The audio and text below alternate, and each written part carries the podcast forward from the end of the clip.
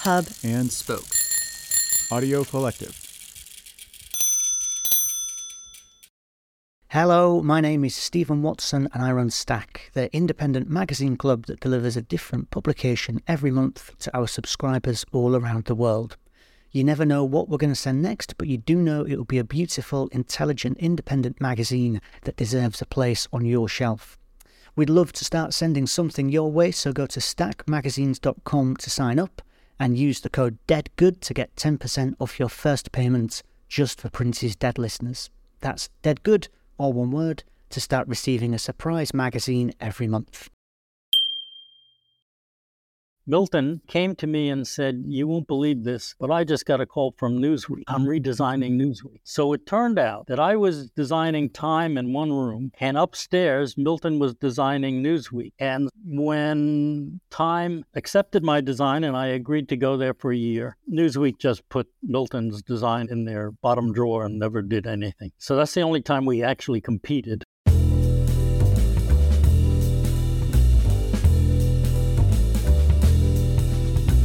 This is Print is Dead, Long Live Print, a podcast about magazines and the people who made and make them.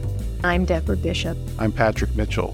When your business partner is Milton Glaser, the most celebrated designer in the world, what does that mean for you? If you're Walter Bernard, today's guest, you accept it as the gift it is, and then you go out and make yourself an extraordinary career. Here's three things you need to know about Walter Bernard. 1. He was the founding art director of New York Magazine. 2. He once produced a top-secret overhaul of Time magazine and later became its art director. And 3. Along with Glaser, he's designed or redesigned over 100 publications around the world. And Bernard is happy to talk about working in Glaser's shadow. Milton was extraordinary in his capacity to work and work quickly and work brilliantly.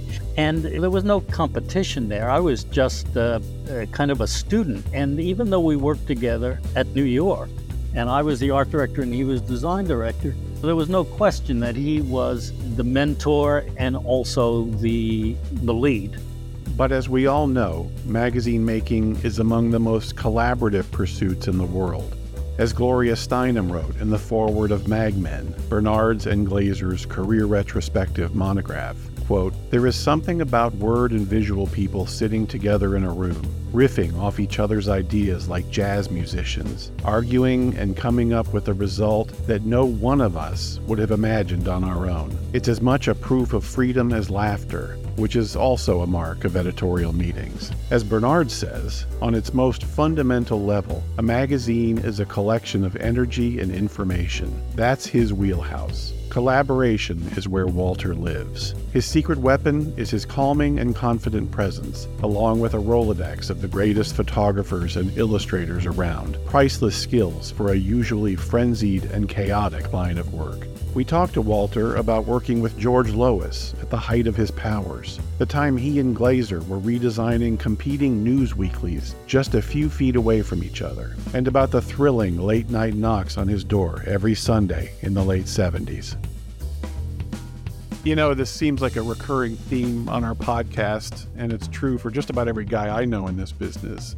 You even opened your book with a quote from Henry Wolf about it. So I want to ask you, what was it about Esquire that made everybody, including you, want to work there so badly? I think you have to remember the late 50s, early 60s, especially starting in about 62, when, first of all, I was just a late teenager and aware of Esquire. George Lois started doing covers. It drew you into looking at every issue, reading it. Before that, I had seen Esquire occasionally and loved the covers as well. They were much different than what George Lois was doing, but they were signed with a little signature that said Henry Wolf. And I had remembered that. They were charming, whimsical covers. And then George started later. But, you know, Playboy had started, but hard to get access. Esquire was beautifully designed. It was big.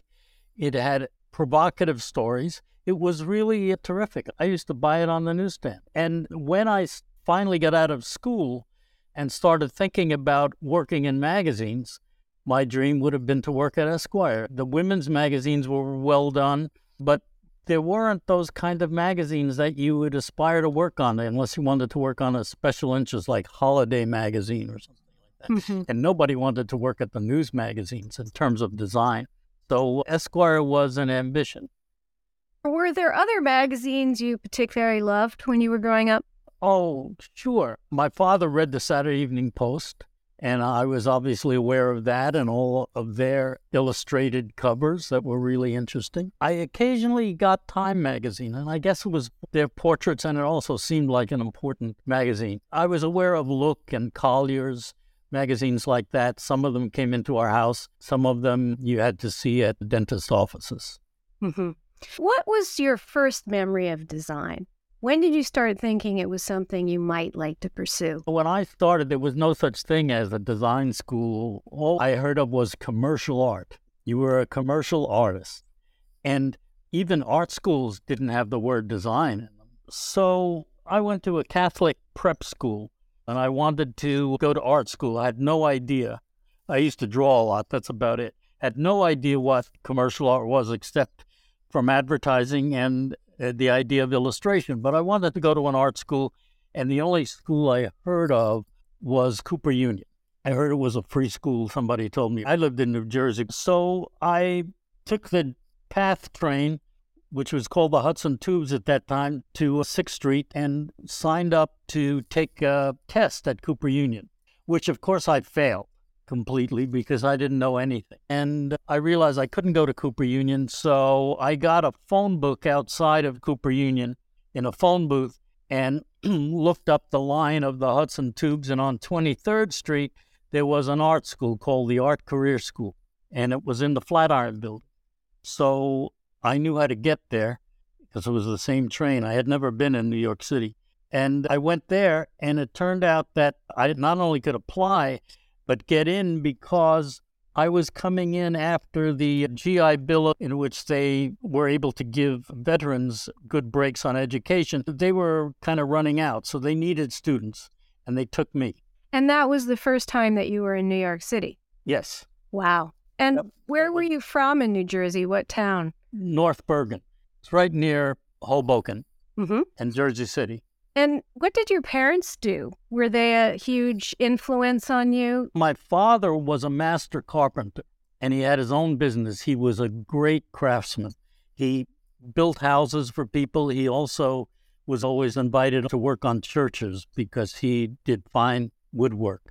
And so while he wasn't educated, he never even went to high school. Somehow he knew math to a degree, but he was a great carpenter. And my mother worked at home, obviously. My parents had no clue about art school or anything, but it was not very expensive. After I graduated from St. Peter's, they were happy that I was going to go somewhere. My brother was going to an engineering school, and he did very well, but I wasn't interested. What were the prospects for a young kid in the 60s going into what they called commercial art back then? Well, I had no idea. I was very lucky. The school was not very good. By the way, it was in the penthouse of the Flatiron Building. It was a great place. And I could get there easily. I took the bus to Journal Square and got on the Hudson Tubes, and it took me to 23rd Street and 6th Avenue, and I just had to walk a block to the Flatiron Building. I was very lucky because the city dumped 3 scholarship students into that school. One was from the High School of Music and Art, and the other guys were from Brooklyn. They got dumped in that school. And the great thing about that for me was they knew how to work. They had already been in art classes. They knew what a tissue pad was. They knew how to make sketches. They knew how to prepare. They were my education. And even though the school wasn't very good and mostly concerned with advertising and doing posters, etc., commercial art at the time was in transition. I was educated by these 3 guys who became my friends, of course, and they all went into advertising. They were gung-ho for advertising, and especially when George Lois and Herb Lubalin and all those guys from Sudler and Hennessy became well-known. Advertising was the big thing. They all wanted to work for Doyle, Dane Bernbach, or something like that. I wanted to go into magazines. So when we graduated, I had to go to Florida for a year with my parents who were not well and moved there for a year. Then I came back and found out that on 23rd Street, which I knew how to get to, was a new school called the School of Visual Arts, which had been cartoonists and illustrators.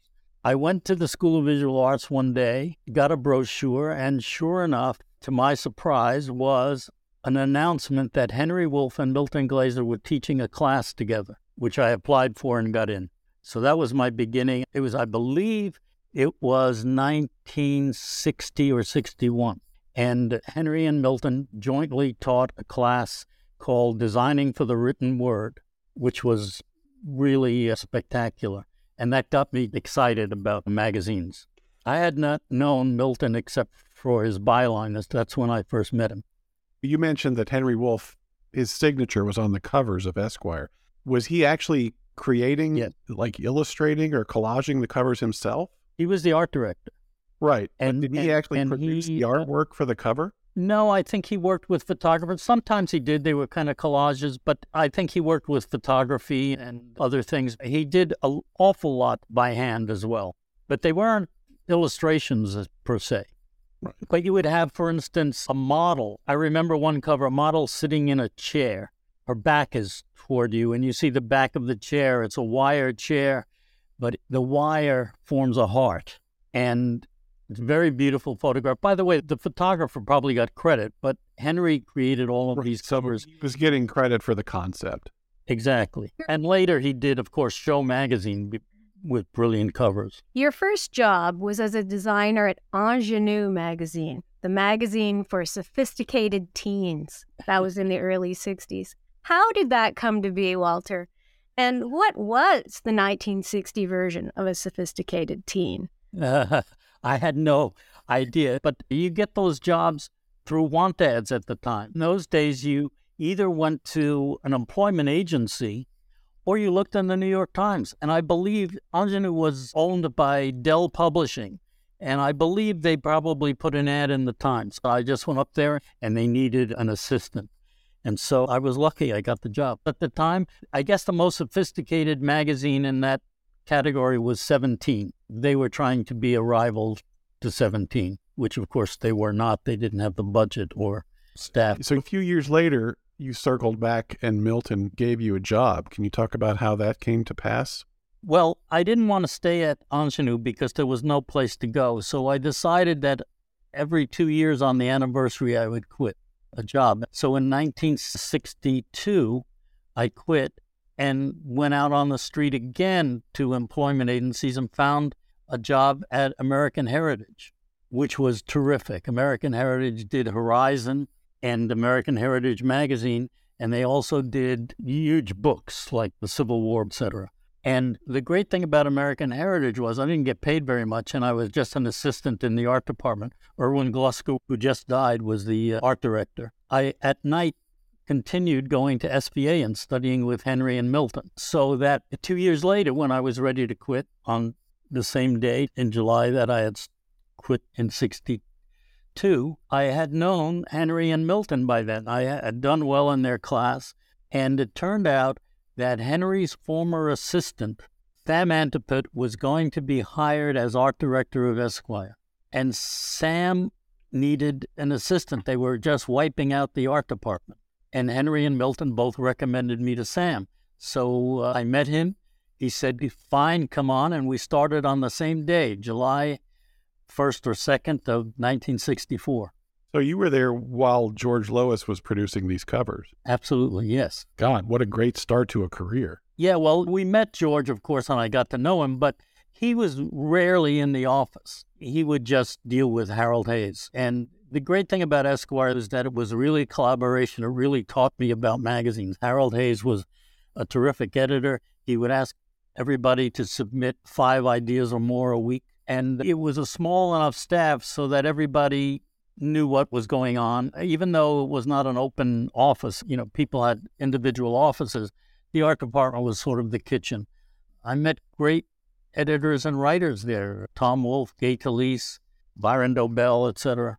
But my God, as a young guy starting your career, to be working at a magazine that's going through such a revolution in the way magazines thought about themselves and how to sell themselves, and to have a rebel like George Lois making covers that just weren't seen anywhere else must have been foundational to the way you went forward in your career.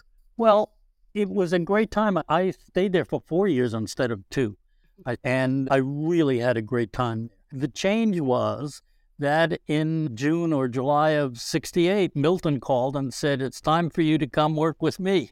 Now, New York Magazine had started in April of 68, so it was already 6 weeks old, and he realized that there was a little more work to a weekly than he thought. Not bad. And so I decided to take a chance because everybody, all the designers were saying, oh my God, this is terrible. This magazine's ever going to make it. But it was really thrilling because it was in that brownstone at 207 East 32nd Street on the top floor, and just one big open room that everybody worked in. And I learned how to put out a weekly.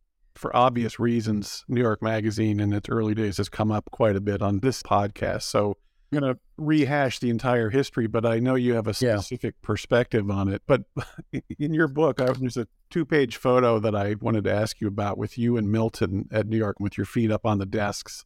And I really want that to be a long stogie in your mouth, but maybe it's a non-repro blue marker. What are we looking at there? What does that picture say? Let me just give you the background. Milton was really brilliant and fast, but he was also with Seymour running Pushpin Studios on the second floor. It's not like he was there all the time. So we had to meet. We met on the stairway. We met at my desk. We met at his desk. Whenever something came up, a new story came in, I'd call him and we'd say, look, if you have time to read this, or here's what it's about. So that was my desk. That was where I sat. And Milton and I would meet and sit there. And we were obviously in a covered discussion. We never had these kind of sit-down long meetings about a story so much. They went faster. But the covers we would really be going back and forth on. So we were obviously sitting, talking about the cover. Milton looks like he's sketching. And it happened to be one of the days that Cosmos Scarpione was around the office and photographing. But that was typical. We met daily, sometimes down at his office, sometimes just on the stairway. And we would talk about either an upcoming cover or a story. But Milton was actually an editor there. He had many good story ideas, and he often came upstairs not only to see me, but to meet with Clay, because there were all sorts of, since he was co-owner, there were all sorts of other things going on, business, staffing, etc. But Milton and I met on the fly constantly. We probably had lunch 3 or 4 times a week, only because he did the Underground Gourmet as well, as you know, so I'd often join him and several others with Jerome Snyder checking out cheap restaurants. But you ask about whether we were buddies or friends and socialized. Fact is, we saw each other every day, probably had lunch 3 or 4 times a week. But on the weekends, I came out to Bridgehampton and he went to Woodstock. So we didn't socialize. Milton loved working, but he wasn't someone to go to movies or theater either. So we didn't see each other except at certain occasions at night. I mean, I had many dinners with him, but basically we did not socialize that way because we had seen each other 5 days a week. There have been a lot of retrospectives, you know, with Clay passing and then Milton passing and then Adam Moss leaving. A lot of documentation of the early days of New York Magazine. And from all those, you know, people looking back through rose-colored glasses, you get the impression that it was sort of a love fest back then, but those were the days of editors and designers not exactly being equals. What did people think of you and Milton and Clay inside the office? I'm thinking about the people who worked for you. What was your sense of how they felt about the leadership of the magazine? Well, I would say everybody, despite their perhaps difficulties with him, all loved Clay. He was so eccentric and so creative. And again, we could hear every one of his phone conversations. I mean, everybody was in this big room. Clay and Milton were the most powerful people in New York just by hierarchy, Clay being the editor and part owner and Milton co-founder and owner. So they ruled the roost, even though there were many good editors like Jack Nessel, Shelley Zelaznik, Byron Dobell, etc., and even publishers. But Milton and Clay ran the day-to-day in that sense, in terms of authority. I think most people loved them. Milton got along with almost everybody. Obviously, there would be difference as the staff grew, but everybody had to chip in because, you know, it was so unlike magazines now. I mean, if you had to assign a photograph, you'd get it back and have to go through contacts and then order a picture. And then in order to get it reproduced to your size, you'd go to a Lucy graph and trace it. The steps of writing, editing, designing, and production were just enormously complicated. We'd be there late at night with X-Acto knives, putting in commas, and refixing edits because it couldn't go back to the typesetter who was in Philadelphia. You had to go through galleys and reproductions. And then at the end of the week, as you were about to send it out, somebody would find 10 errors of punctuation or words or something they'd want changed, and you'd do it by hand. So everybody worked together. I don't think there were a lot of major differences on that side. There were some major differences on the publishing side. We'll be right back. Print is Dead is made possible with the support of Mag Culture. Read our online journal, listen to our podcast, and visit our shop to discover why we're convinced print is very much alive. All available at magculture.com. Walter, when it came to visuals, New York featured a ton of illustration in the early days. How did you think about illustration versus photography? Well, two reasons. One, we had very bad reproduction. We had a terrible engraver in Queens, and when I first got there, I did a cover in which I took the photograph. It was only because I had this idea that they agreed on, and I did it on top of a building, etc. And when it came out, it was horrible. The engraver process, which had to be fast, was not very good, and we had trouble at the beginning reproducing photographs. On the other hand, illustrations reproduced very well, and even when they were a little off, nobody could tell. It wasn't like it was blurry or if that red wasn't as bright. And artists like Robert Weaver and Robert Grossman and others were able to be reproduced pretty accurately. Now, we then did use more photography. We started to use more photography on the cover. I used Carl Fisher, whom I met at Esquire and had done a lot of work for George Lois, and he worked with us very quickly and did a lot of covers. But that was probably a year and a half in when we were finally able to get better reproduction. We didn't have any photo editors. I did all the assigning, whether it was illustration or photography. Even at Esquire, there was no photo editor. I think there was a photo department at Time and Newsweek, but most magazines just had art directors at that time. Editors also did a lot of assigning. Yes, and in our case, Clay, who once worked at Life, knew a lot of photographers and introduced us to Bert Glynn and other photographers. And I met a lot of photographers from Esquire, because at Esquire, Sam and I did the assigning, along with some editors. Byron Dobell was a very good editor of photography. He knew a lot of photography and loved photographs. But I didn't run into a photo editor until I got to Time. And speaking of illustration again, how would you describe the power of illustration? And why was it so right for New York Magazine? I think the power was based on the stories, but we did nurture a group of illustrators who were not only quick, but smart. People like Ed Sorel, Jim McMullan, Robert Grossman, many others would come to us with good ideas. And if we gave them work fairly frequently, they responded quickly. It wasn't like, oh, no, I can't do this. I'm doing something else. And don't forget, we were paying for a spot illustration $100 and for a cover $250 or something. It was not a lot of money. But there were enthusiastic illustrators. Now, illustration did become fairly powerful, I think. Did you remember the name Julian Allen?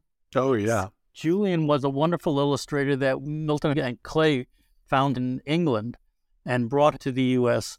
under contract exclusively to New York Magazine. And he began to do all of these wonderful recreations like Watergate or the Mafia or something else. And they got a lot of good response. We couldn't do what George Lois did, first of all, because he did really great covers, but we'd get the cover story on Wednesday and it had to close on Thursday. So we kind of acted faster and sometimes not as well. But weekly had one saving grace, and that is there was always another one next week, no matter how bad this week was. It passed pretty quickly. But also, you had a full-service illustration studio one floor down in Pushpin, which Milton was a founder of. Were there advantages or disadvantages of having convenient? Absolutely. So, yes. First of all, in a pinch, Milton, Seymour, or Barry Zaid, or Jim McMullan, or Tim Lewis could do little drawings and spots or things we needed very quickly, and it was great having them. Maybe you can tell our younger readers what Pushpin was. Pushpin was a great design studio founded by Milton, Seymour, Chwast, Ed Sorel, and Reynold Ruffins. And by about 1968, it had developed into not only a great illustration studio, but a great design studio. And they had, at the time I got there, Paul Davis, James McMullan, Barry Zaid, Jerry Joyner, several young, energetic illustrators who all worked under Milton and Seymour. And Milton had a great capacity for doing illustration on the weekend. He didn't do anything except go to Woodstock on the weekend and do his illustration, which he couldn't do in the studio. He worked all the time and was able to do big projects. Seymour, likewise, did some wonderful fall catalog covers for us. But Pushpin was a great resource for us. If we were stuck on a Friday night and we needed something, there was somebody downstairs who could give it a shot. And Seymour still has it running. Yeah. Well, as you know, when New York Magazine moved out of that building, Milton decided to stay with the magazine because he was an owner. So he left Pushpin and started Milton Glaser, Inc. And I don't know what the business side of it was, but Seymour got Pushpin, and Milton got his independence, and I think in that case he bought the building as well. In your book, you talk about the time gap between leaving New York and starting WBMG. You're right, it does just kind of flow right off the lips, WBMG, with Milton. So why was that time between important to you, and what was your plan after leaving New York? Well, in one of your questions about feeling overshadowed by Milton. Milton was extraordinary in his capacity to work and work quickly and work brilliantly. And there was no competition there. I was just kind of a student. And even though we worked together at New York, and I was the art director and he was design director, there was no question that he was the mentor and also the lead. And so when we all left New York in 1977, I got the opportunity to do something without my mentor. And when Time magazine called, and I think they called me because there were not that many art directors who had done weeklies. A lot had done monthlies. So I got the opportunity to do that, and also the opportunity to work without Milton's guiding hand. And so it was kind of like figuring out who you were on your own two feet. Yeah, to see if I could do it. And, I mean, I had learned a lot, but, you know, there is something about the fact that if I couldn't come up with something or there was a problem about something, I could say, Milton, what do you think? Or what should we do? And we would collaborate, or he'd have an answer, whatever. And those 5 years between our starting, my leaving Time and working on my own with Adweek and Fortune and the Atlantic Monthly and the Sophisticated Traveler and a couple of other things were really important. And also, I think, encouraged Milton. We missed working together, and I think he began to feel that we could be partners in a new venture. But as art directors yourselves, aside from your staff, etc., you've got to make the decision, and you don't have somebody on your shoulder. So I wanted to work and see what I could do on my own. And Time gave me the opportunity. So that when you started thinking about life after New York, were you thinking you'd start your own thing or that you'd get a job at a magazine? No, I needed a job. And luckily, in February of 1977, I got a call from someone at Time asking if I would talk to them. What was interesting to me was that I made a deal with Time because... By the way, we all thought Time looked terrible and Newsweek looked terrible and most of the news magazines didn't look good either. And so I made a deal that said I would become the art director and guarantee that I would stay for a year if I could redesign it. And we agreed that I would redesign it secretly so that if they didn't like it, nothing would happen, and Newsweek wouldn't know about it. And also, it wouldn't upset the staff or anything like that. So I called Milton and said, I'm going to redesign Time. I need a space. Well, Milton was still up at 42nd Street at the New York magazine offices, and Seymour had not yet moved into the building, so there was an empty floor. And he said, you can have it as long as you want. So I hired my friend Rudy Hoagland, and we started designing Time in the first floor. And a month later, Milton ends up leaving 42nd Street and coming back to the building. So I had to move out into a little room. And as soon as Milton got there, he came to me and said, you won't believe this, but I just got a call from Newsweek. I'm redesigning Newsweek. So it turned out that I was designing Time in one room, and upstairs, Milton was designing Newsweek. We didn't show each other anything, and nobody knew that we were both doing this. I was lucky because I had agreed to be the art director if they liked the design. And Milton was not going to be the art director of Newsweek. And I realized he had no chance. No matter what his design was like, that was not the whole problem. You had to make Newsweek work with illustration, photography, design, and you had to manage a staff. Otherwise, it would all blow up. And when Time accepted my design and I agreed to go there for a year, Newsweek just put Milton's design in their bottom drawer and never did anything. So that's the only time we actually competed. And it was kind of fun knowing that we were both working on competing magazines and not talking to each other about it. While you were there, you introduced the world to Nigel Holmes, essentially the godfather of modern infographics, with apologies to Fritz Kahn and Edward Tufte. Let's say magazine infographics. Yeah, well, Nigel was a real gift. What happened is that shortly after I got to Time, I got a call from Nigel Holmes saying that he had tried to find me at New York Magazine and could he show me his portfolio. I knew nothing about him, but I was open to looking at portfolios. In those days, you didn't have to go through any hierarchy or even many secretaries. You could just call up. And when I saw his work, I realized that it was really very clever and very smart.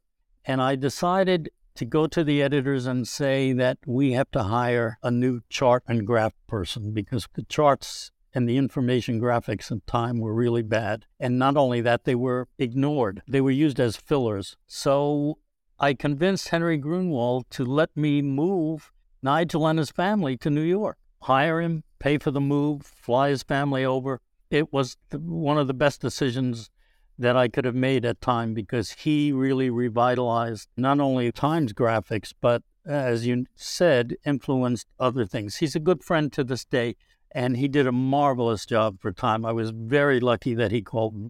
How difficult was the selling process? Because it had to be a jarring change for the existing editors.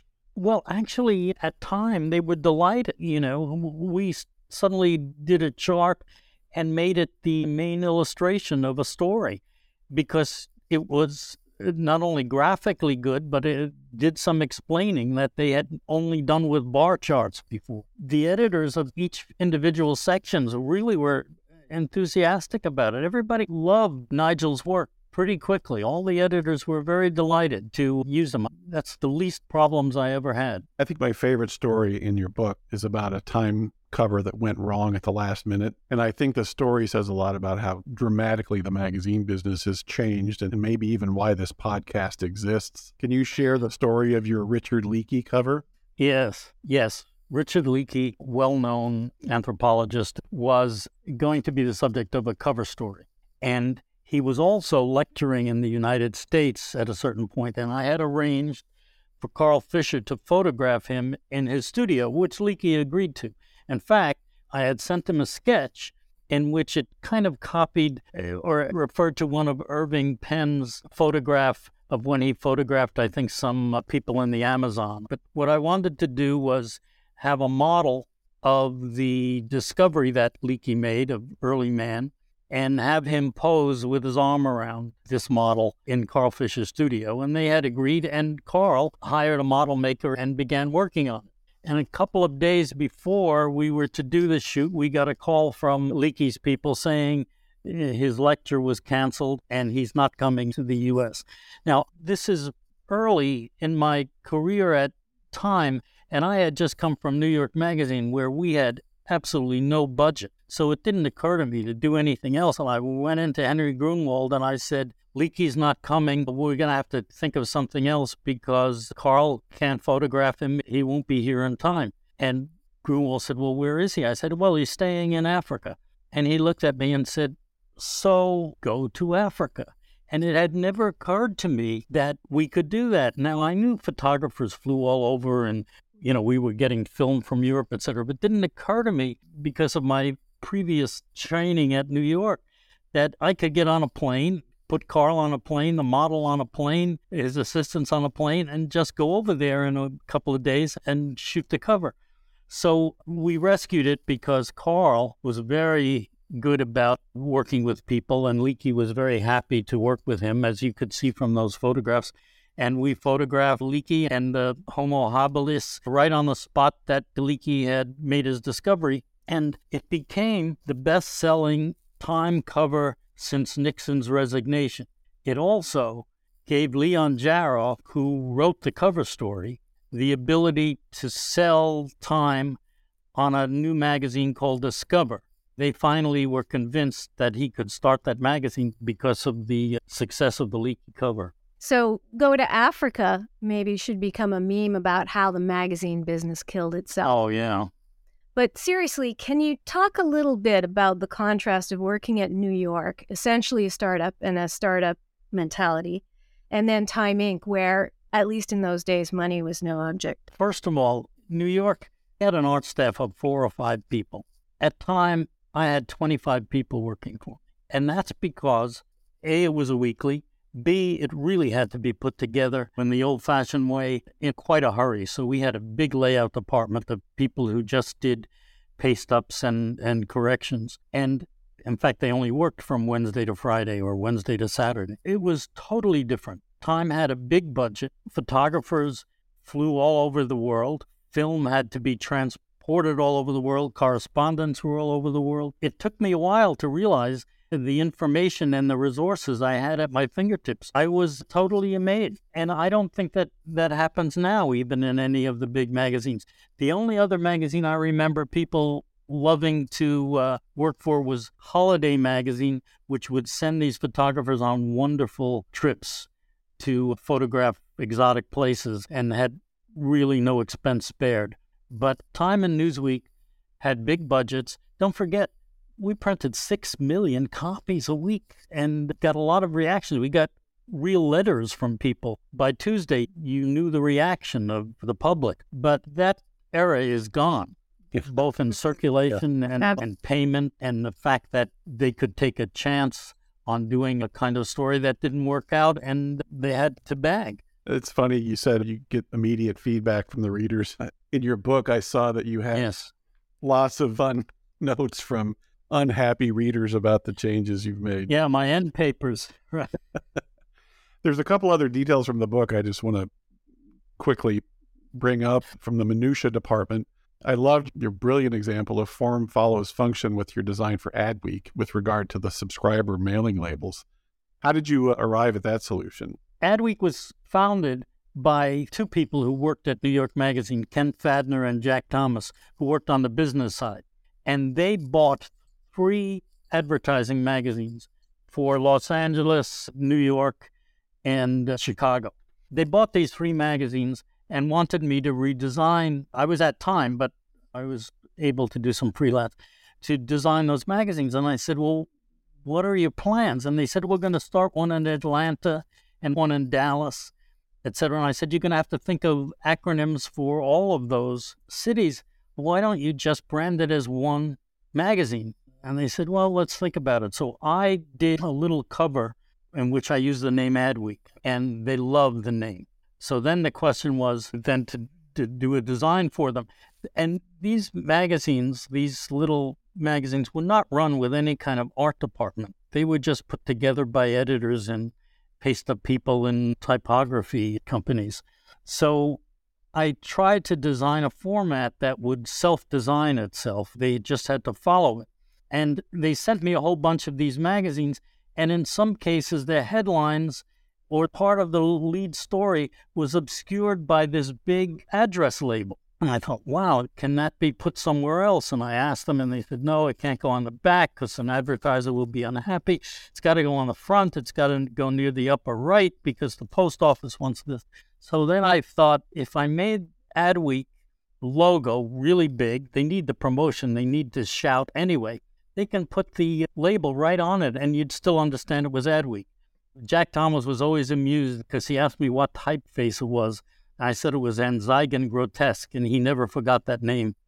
And also, apropos of nothing, there was a spread in your book, pages 238 and 239 for those following along at home, that almost made me fall out of my chair. Once upon a time, there was a magazine called Magazine Week. That's it. I don't really have a question. And of course, I do remember it, but well, it's stunning. That was January 2023, by the same people. To fathom a weekly magazine about the magazine business. It was started by the people who started Adweek. And I must say that we didn't last too long. As you know, that as the 2000s came in and the magazine crisis began, there were not enough advertisers anymore to sustain. But it was a fun thing to do. We'll be right back. Print is Dead is made possible by the support of the Society of Publication Designers. The SPD powers the future of visual storytelling, setting the standard for editorial excellence and shaping the future of visual culture. For more information, visit spd.org. WBMG just celebrated its 40th anniversary, so congratulations, Walter. I just wanted to ask if there's any particular job that you remember more fondly than the others. Do you have a favorite? Well, we really did have some wonderful jobs. Fun for us was working on some foreign magazines. When we did Lear and Espresso and L'Express, we got to stay in Paris for a while, stay in Barcelona and Madrid, etc. So those are really fun jobs because we got to meet new people and we got to learn a little about the other cultures. Milton, who liked traveling, became very good friends with Jimmy Goldsmith, for whom we did our first magazine called Lear, a magazine about books. He became very good friends with Jimmy, and he'd also bought L'Express and several other French magazines, which we did. And we also did newspapers in Barcelona and Madrid, magazine in Tokyo, etc. So those were especially fun because we both got to travel and have a good time while we were doing it. We also did some things that were not magazines. Even though we were an editorial design and development company, we ended up doing several movie titles for Nora Ephron, which were fun. Sleepless in Seattle was a big one. Well, my favorite was You've Got Mail, because that was the most difficult. And we did a few American Express annual reports, but mostly we did magazines and met a lot of different people. Our longest client was The Nation, the client that paid the least. But we worked for Victor and Katrina for quite a long time, helping The Nation. It was one of our favorite magazines. So, and in that process, you've worked with hundreds of editors. Can you say who, I'm going to exclude Clay Felker because that's not fair. Mm-hmm. So who was your best partner? Who helped you do your best work as an editor? Well, possibly Ray Cave at Time. Time was a big hierarchy, and the managing editor of Time was revered.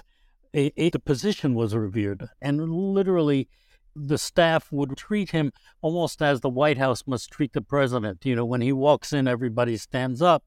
They all want to agree with him, etc. Ray and I had a good working relationship. He encouraged me to disagree with him, to give him ideas about covers and stories, and he was very inventive. He brought in, who's now a friend of mine, Neil Leifer, one of the great photographers. And he took him from Sports Illustrated and made him a staff photographer at Time who did really great work. Anyway, I think Ray is one of those who I would consider the best. The most impressive to me was Harold Hayes when I came to Esquire, because that was a whole new world of an accessible editor who was doing a great magazine, encouraging writers, encouraging the art department to give ideas, really opened my eyes to what a magazine should be like, even though I had very little experience before I got there. I mean, it was just really fun to work at Esquire. And on the opposite side of that, what kind of partner did you aspire to be for your editors? Well, I did learn partially from Sam, but definitely from Milton, that you should not, as they say, stay in your lane. You should have editorial ideas. You should criticize stories. You should rewrite headlines. You should accept ideas from the other editors. I mean, somebody might have a great idea for not only a story, but a cover or a photograph. And at New York, because literally we were all within shouting distance of one another, you could hear somebody with an idea and go over and say, you know, you could do that instead of that, and they could do the same to you. So I found that that was a big education, to not feel like there's the art department and there's the photo department and there's the production department and then there's, you know, the back of the book. We all contributed everywhere. And Clay encouraged that. Certainly Milton, they did not encourage that at time. I think I broke a lot of rules there because they were very straight about, you know, what department you were in. You were doing nation, you were doing world, you were doing back of the book, you were this, you were that. And my only difficulty at Time was that by taking over the covers, Time, before I got there, they had what was called a cover editor, a very smart woman who knew all the artists, illustrators and artists, I mean, fine artists. And she would assign, not photography, but illustration covers, painting covers. And she was quite good at it, but they did about 3 covers for everything. Then they'd have several stories, etc. And she'd assign those covers. So when I got there, I said that I had to do the covers, and I also didn't know whether a particular cover would be photography or illustration or painting. So occasionally I would design a cover that called for photography, but I would assign a photographer. That would upset the photo editor because they ruled the photographers. And I had to explain that we started to have, George Lois influenced it, but Time used to do the face of a person on the cover 90% of the time, whether it was a photograph or an illustration. It was a great idea. The idea was you told the story through a person. But by the time I got there, the stories became more conceptual, about the missiles or about the economy, and it wasn't concentrated on the Secretary of the Treasury or the general. And so we had to design some covers. In those cases, Rudy and I would make sketches and bring them to Ray Cave and say, here's what we think we should do. Occasionally that would be a photograph, and I would use photographers I knew, some that were staffed photographers. And certainly we obviously took over the cover design, and the only time that was difficult was that the photo department was so used to just reacting. When they heard what a cover story was, they'd send a photographer somewhere, and they would be disappointed to learn that I had assigned a photographer to do a specific certain kind of design, like the Richard Leakey, for instance. I will tell you one story, though, that is my favorite that involves Time and photography, and that is, I think it was 1978, Stevie Coffin, who was only 18 years old, was a jockey who, if he won the last race, would be a Triple Crown winner on the same horse. And that was going to be a cover story if he won. The thing about those races is they're on Saturday, and they start about 4 or 5 o'clock in the afternoon, well past a weekly's deadline. So the idea is write the cover story with just having to put a lead paragraph about winning and engrave the cover ahead of time so that if he won, you go to press. If the race is over at 4:30, you go to press at 5 o'clock. So I hired James McMullan to do a portrait of Steve Coffin, which was not only really well done and beautiful, but approved by the editors, and we had it all set up and ready for engraving. Meanwhile, my friend Neil Leifer, who was a real pest but a great photographer kept saying, I could do this cover, I could do this cover, I should photograph Cawthon. And he had that assignment from the photo editor anyway. So I told him that I would look at all the photographs, but I already had a painting. 2 days before the race, he went out to Belmont and photographed Cawthon with a cigar in his hand. I had told him that I'd only use a photograph if it looked like Cawthon had won something. And he brought me this photograph 2 days before we were about to go, with this wonderful photograph of Cawthon holding a cigar that he had taken from his agent. He had about 6 photos left on his camera, and it was great. I had to change the cover at the last minute and unfortunately tell Jim McMullan that his wonderful cover that's already engraved is not going to be a cover. Jim McMullan didn't lack for Time magazine covers, though. No, and he didn't lack for wonderful Lincoln Center posters. What is the thing that you love the most about magazine making, Walter? What's your favorite part of it? Oh, my favorite part was always getting the issue. I mean, the idea that every week, you know, it was so different. Esquire worked 3 months in advance, practically. At New York, we'd close that magazine Friday night, and Monday morning, what's on the newsstand?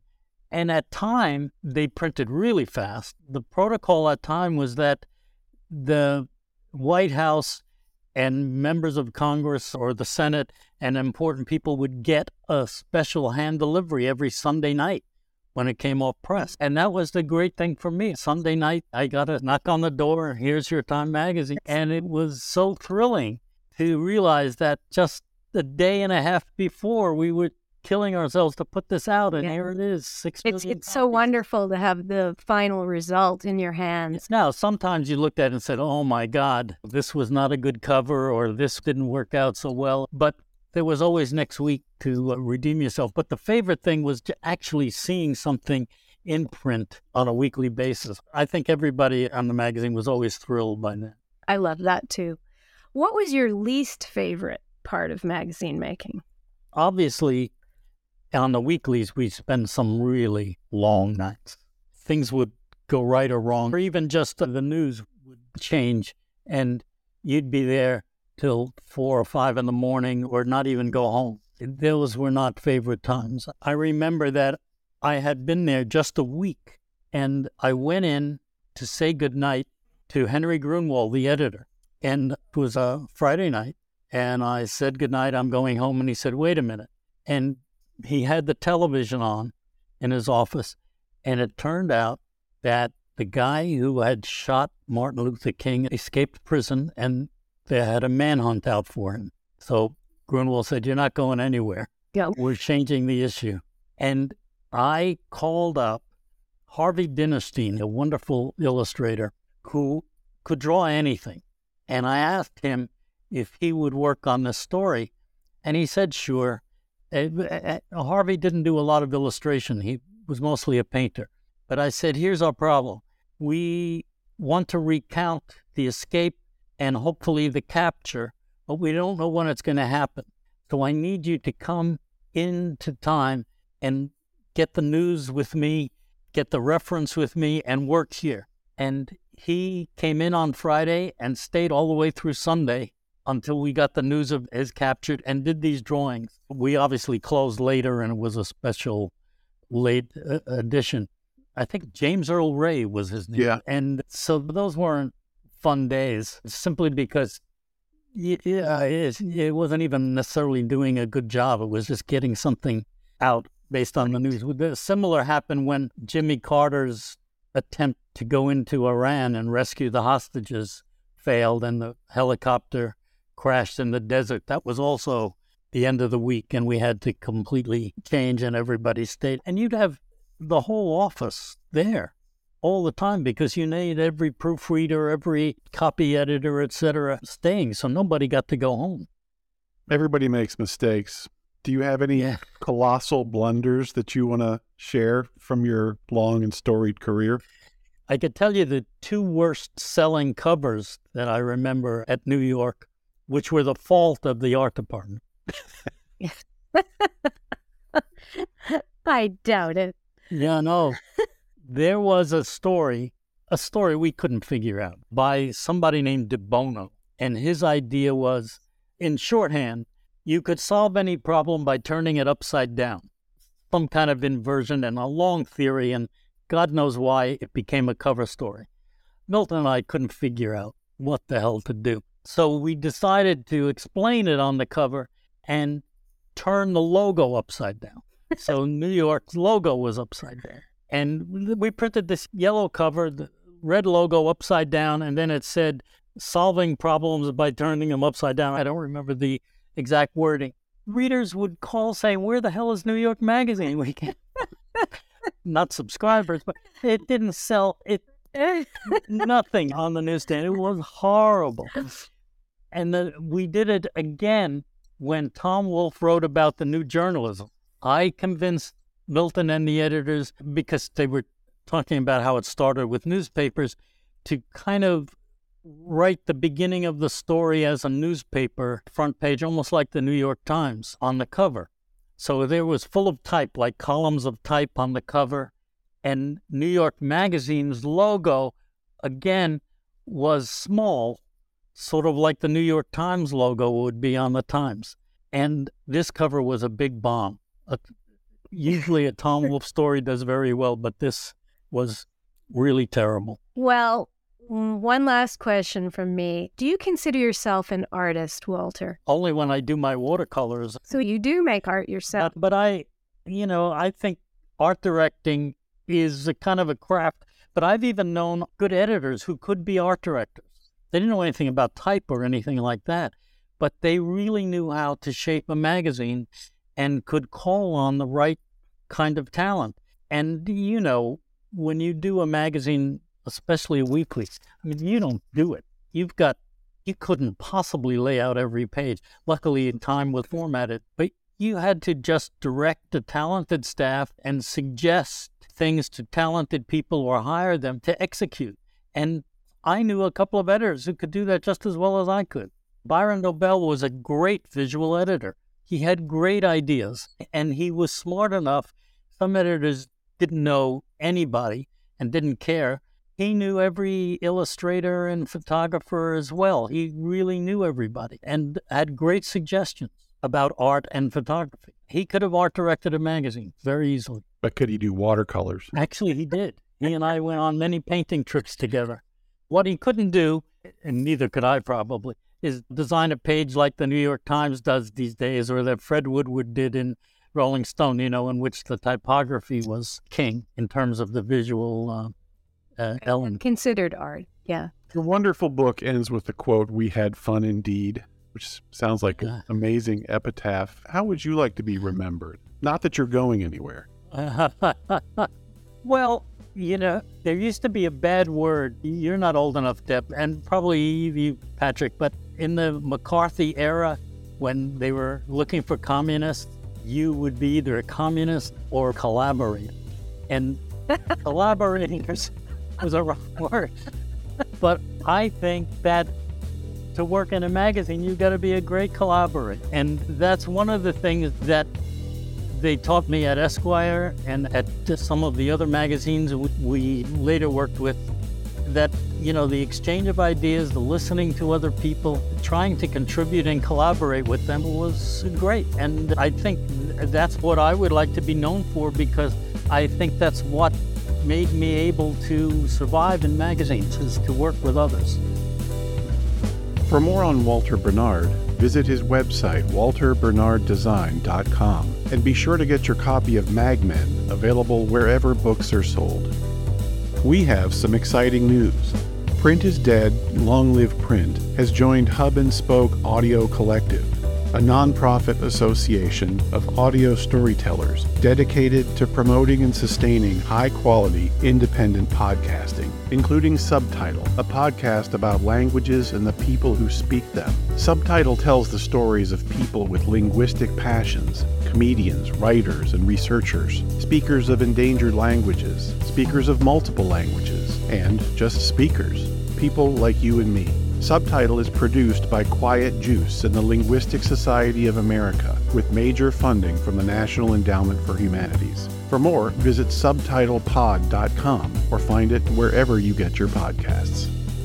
If you'd like to connect more deeply with our guests, be sure to visit our website, where we have complete transcripts of all our interviews, along with portfolios, archival photos, links, and other great information.